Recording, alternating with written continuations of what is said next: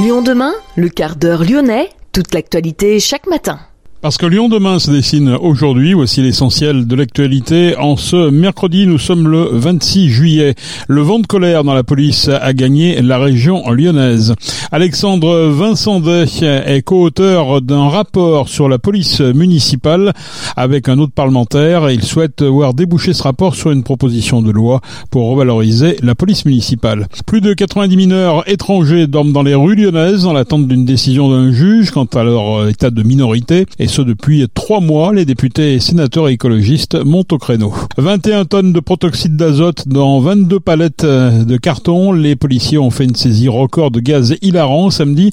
Le gérant de l'entreprise dans lequel a été effectuée cette saisie a été placé en détention provisoire. Les investigations se poursuivent pour savoir dans quelle mesure les PFAS polluent notre environnement. À noter que les œufs qui marquent leur présence seront bientôt prélevés dans les poulaillers de 28 nouvelles communes. L'ancien hôpital Charles la Francheville est devenu un tiers-lieu autour de la solidarité. Les Grandes Voisines, qui regroupe un site d'hébergement pour personnes en grande précarité, mais également des entreprises qui ont installé là des bureaux, des ateliers ou des espaces de stockage. Nous avons rencontré Ifran, qui a installé aux Grandes Voisines son atelier de vannerie. Lyon demain, le quart d'heure lyonnais, toute l'actualité chaque matin. Gérald de Bouchon. Bonjour à toutes, bonjour à tous. Le vent de colère dans la police a donc gagné la région lyonnaise, et ce après le placement en détention provisoire de deux policiers ces dernières semaines. Depuis mardi matin, les arrêts maladie se multiplient au sein de plusieurs unités, plusieurs groupes de brigades anticriminalité, de brigades spécialisées de terrain et de sécurité et de proximité affichaient 100% de personnel en arrêt maladie ce mardi. Quelques fonctionnaires de police secours, primo arrivants sur de nombreuses interventions, étaient également hier en congé de maladie ordinaire. On approcherait les 100 arrêts maladie sur le département du Rhône. Ni la préfecture ni la direction départementale de la sécurité publique ne souhaitent en tout cas s'exprimer sur ces arrêts maladie. D'autres fonctionnaires de police, à l'invitation du syndicat Unité SGP Police FO, font la grève du zèle. Christophe Pradier, qui est le délégué Rhône adjoint d'UNSA Police, pointe un ras-le-bol général, un mouvement qu'on ne maîtrise pas sur fond de fatigue physique et psychologique depuis quelques années, en plus de ce qui se passe actuellement. Certains se demandent s'ils sortent et sont amenés à utiliser une arme, s'ils vont se retrouver en prison, explique-t-il dans les colonnes du Progrès. Alexandre Vincendet, le député LR du Rhône, et Lionel Royer-Perrault, député Renaissance des Bouches du Rhône, ont déposé un rapport sur la police municipale, rapport qui contient 44 propositions. Les deux parlementaires souhaitent voir déboucher ce rapport sur une proposition de loi pour aboutir à l'élargissement des pouvoirs des policiers municipaux pour une meilleure efficacité, à une reconnaissance du métier. Six mois d'audition et de visite en particulier dans les services municipaux de Lyon et Marseille ont permis d'établir ce rapport préconise l'ouverture à la qualité d'officier de police judiciaire, aux chefs de service et directeurs, permettre également de donner l'accès à certains fichiers comme ceux des objets et véhicules signalés volés et celui des personnes recherchées. Le rapport conseille également de créer un statut spécifique aux policiers municipaux au sein de la fonction territoriale, à l'image de celui des sapeurs-pompiers. Pour améliorer l'attractivité de la police municipale, le rapport préconise également un passage des agents en catégorie B. Lyon demain, un site internet du son, de l'image, un média complet pour les Lyonnais qui font avancer la ville. Plus de 90 mineurs étrangers dorment dans les rues lyonnaises dans l'attente de la décision d'un juge et ce depuis trois mois. Les députés et sénateurs écologistes du Rhône co-signent un courrier. Les parlementaires insistent notamment sur les conditions de santé physique et mentale de ces jeunes mineurs non accompagnés avec des températures estivales très élevées. Les écologistes estiment qu'en cas de doute, la parole du jeune doit prévaloir et qu'il est du devoir de l'État de garantir sa protection en qualité de mineur. 21 tonnes de protoxyde d'azote dans 22 palettes de carton. Les policiers ont fait une saisie record de gaz hilarant samedi en fin d'après-midi, boulevard urbain Est à Vénissieux. La vente de ce gaz est interdite aux mineurs depuis juin 2021, mais il n'est pas classé comme un produit stupéfiant. Ce gaz est notamment vendu par des enseignes ou en ligne officiellement pour confectionner de la chantilly. Le gérant du hangar où les forces de l'ordre ont découvert les palettes a pu être placé en garde à vue samedi puis en détention provisoire conformément aux réquisitions du parquet pour des soupçons de travail dissimulé. La nature de l'activité de sa société spécialisée dans le transport ne semble pas être compatible avec la vente de marchandises.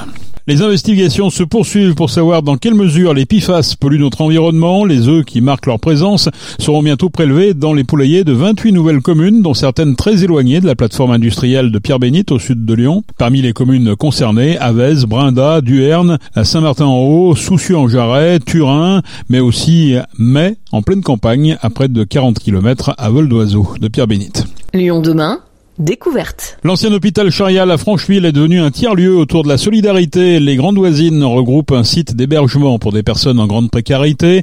475 personnes, dont 190 enfants, y ont trouvé un toit. Mais l'ancien hôpital n'est pas seulement un centre d'hébergement. On trouve sur le site une ludothèque, une épicerie solidaire et un pôle santé ouvert à tous. Et le site accueille aussi des bureaux, des ateliers, des espaces de stockage.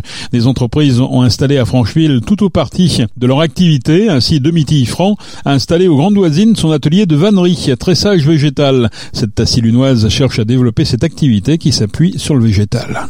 Un atelier de vannerie, en fait, ben, on, répare, on produit aussi des, paniers, du mobilier, ça peut être des lampes, ça peut être des fauteuils, etc.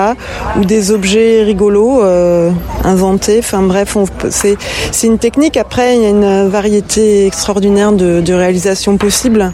Voilà, ça laisse beaucoup de place à l'imaginaire aussi. Comment vous travaillez alors À partir de quels matériaux, par exemple? Euh, Moi, je travaille essentiellement à partir de l'osier. Et c'est de l'osier euh, qui est cultivé en France. Euh, mais je peux travailler aussi, ça dépend des objets que je réalise. Et par exemple, pour les nichoirs, euh, j'essaye de mettre pas mal de matériaux différents, du lierre, de la clématite, des écorces, etc.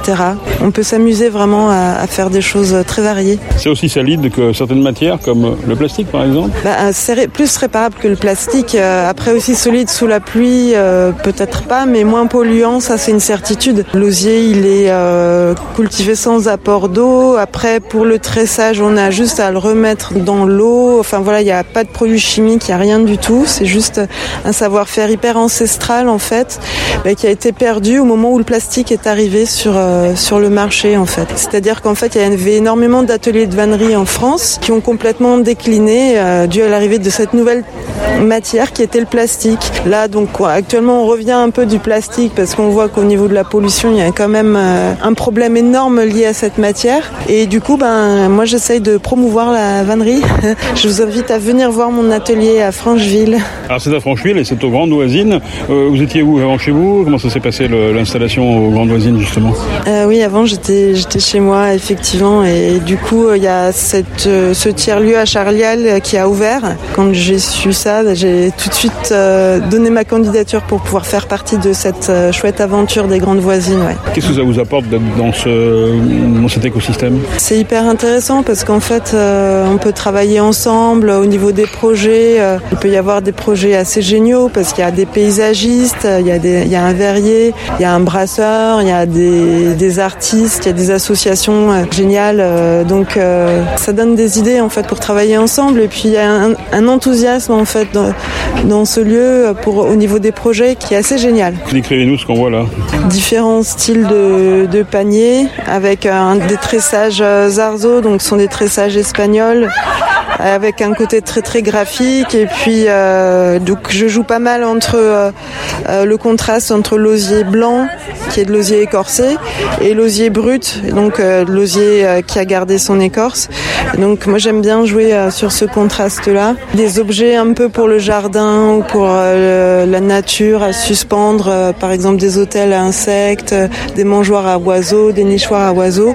Et puis des, des choses pour faire des courses vraiment très utiles panier à bois puis des coupes à fruits etc et j'essaye d'allier à la fois l'utile et le beau. Vous disiez tout à l'heure que dans l'osier tout se récupérait finalement hein. quand je travaille après j'ai des chutes forcément que je peux récupérer par exemple pour faire des objets plus petits de décoration des poissons des oiseaux etc et puis quand c'est une vraie chute ben c'est du bois et du coup euh, bon, il se trouve que j'ai un, un poêle à bois chez moi donc je l'utilise dans mon poêle à bois.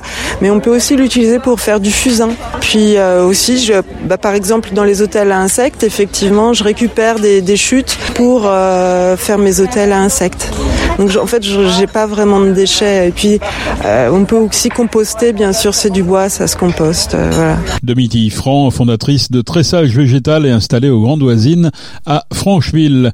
Claudio Cassapa part entraîner Molenbeek, revenu de Botafogo, où il avait fait une pige d'un mois. Claudio Cassapa est parti de nouveau vers une autre destination, cette fois-ci en Belgique, à Molenbeek. Il a fait connaissance hier avec les joueurs du club belge. Molenbeek, comme l'Olympique lyonnais et Botafogo, appartient à John Textor. Cassapa a pour mission de maintenir le club belge dans l'élite.